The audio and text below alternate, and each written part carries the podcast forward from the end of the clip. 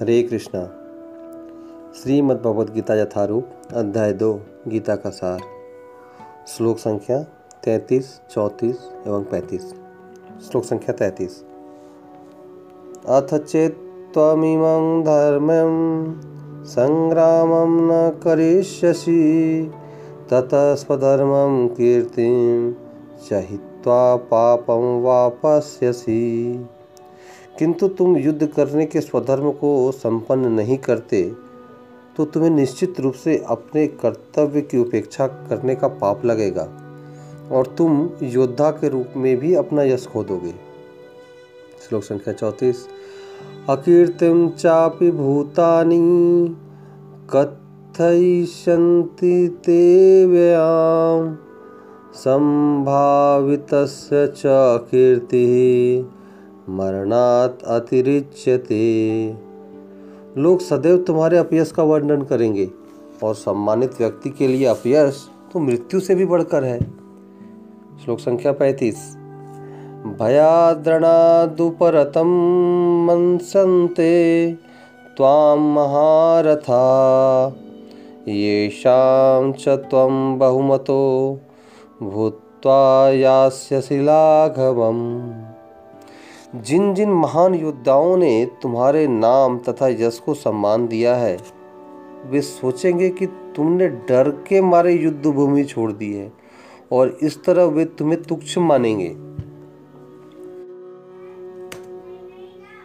तो पिछले दो श्लोकों में और वर्तमान श्लोक में भगवान कृष्ण अध्यात्म के स्तर से नीचे आकर के एक छत्री की भावना के स्तर पे इन श्लोकों को बोल रहे हैं। तो भगवान कृष्ण ने पिछले श्लोकों में और वर्तमान श्लोक में अर्जुन के युद्ध ना करने के दोष गिनवाए हैं। पहले अध्याय में अर्जुन ने भगवान कृष्ण को युद्ध करने के दोष गिनवाए थे कि युद्ध करने से क्या क्या हानि होगी। लेकिन, भगवान कृष्ण अर्जुन को युद्ध ना करने के दोष गिनवा रहे हैं कि अर्जुन की की कीर्ति चली जाएगी।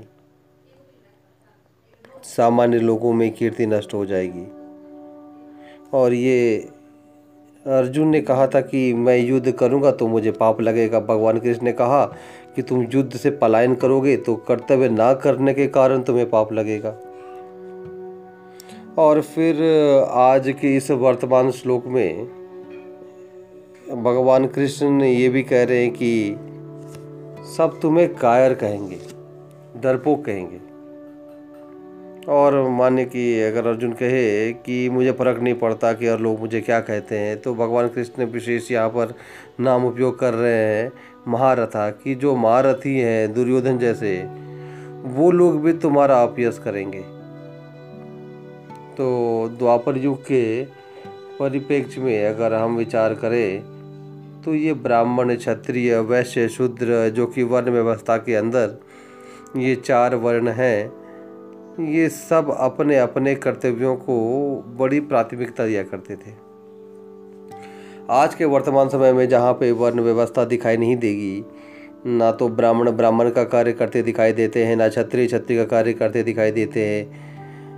तो सब सब जो वन व्यवस्था है वो उल्टी सीधी होकर के रह गई है। तो इसलिए वर्तमान परिप्रेक्ष्य में इस द्वापर युग की परिस्थितियों को समझने में ये कठिनाई हो सकती है।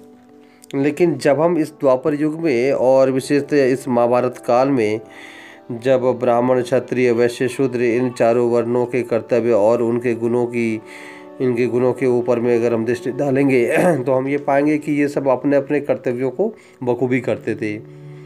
और एक छत्री से ये कभी अपेक्षा भी नहीं की जा सकती थी कि वो युद्ध से पलायन करें। श्री प्रपात जी इन श्लोकों के अपने प्रवचनों में प्राय एक उदाहरण देते थे कि यशोमंता सेन नाम के एक राजा थे, जो कि मुग़ल शासन में एक सेनापति थे और एक युद्ध में वो हार करके पराजित होकर के वापस आए। तो उनकी जो रानी थी, रानी ने कहा कि कौन आया है? तो यशोमंता सेन ने कहा कि मैं आया हूँ। तो रानी ने कहा कि ये यशोमंता से नहीं हो सकता, या तो वो मर करके आएगा, या फिर मार के आएगा। तो तुम्हारे लिए दरवाज़ा जो है वो नहीं खुलेगा। ये जो क्षत्रियों की भावना थी तो भगवान आध्यात्मिक के स्तर से नीचे आकर के इस क्षत्रिय भावना के स्तर पे इन श्लोकों को प्रस्तुत कर रहे हैं कि ये एक अपयस होगा। तो जो जो तर्क अर्जुन ने पहले अध्याय में युद्ध ना करने के दिए थे तो भगवान उन सारे तर्कों के विरुद्ध में जाकर के अर्जुन को प्रस्तुत कर रहे हैं कि युद्ध करना ही अर्जुन के लिए कितना अनिवार्य है।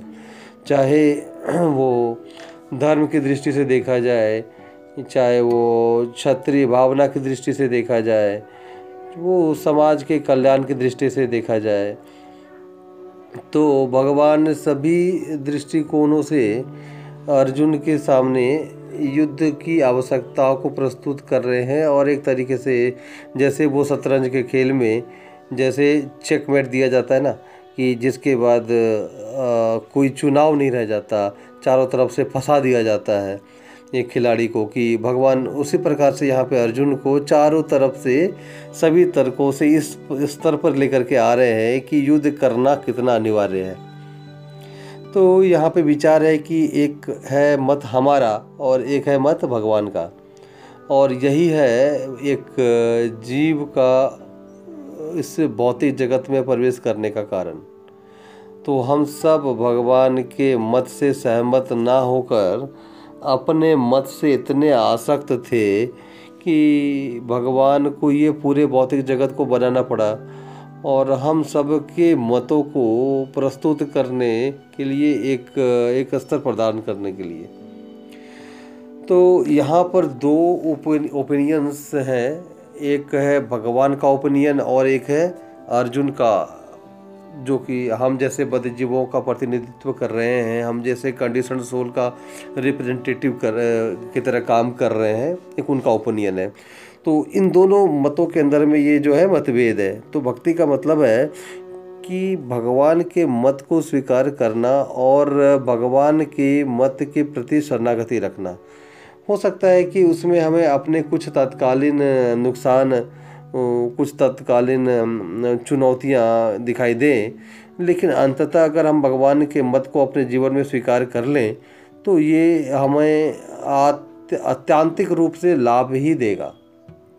तो इसीलिए इस इस भगवत गीता के इन श्लोकों में हम किस प्रकार से कितनी बुद्धिमत्ता से भगवान अर्जुन को हर स्तर पे जा कर के उत्तर दे रहे हैं, अर्जुन के इस मनोभाव जो कि युद्ध ना करने को लेकर के अड़े हुए थे अर्जुन, उसके विरुद्ध जा कर के। हरे कृष्णा।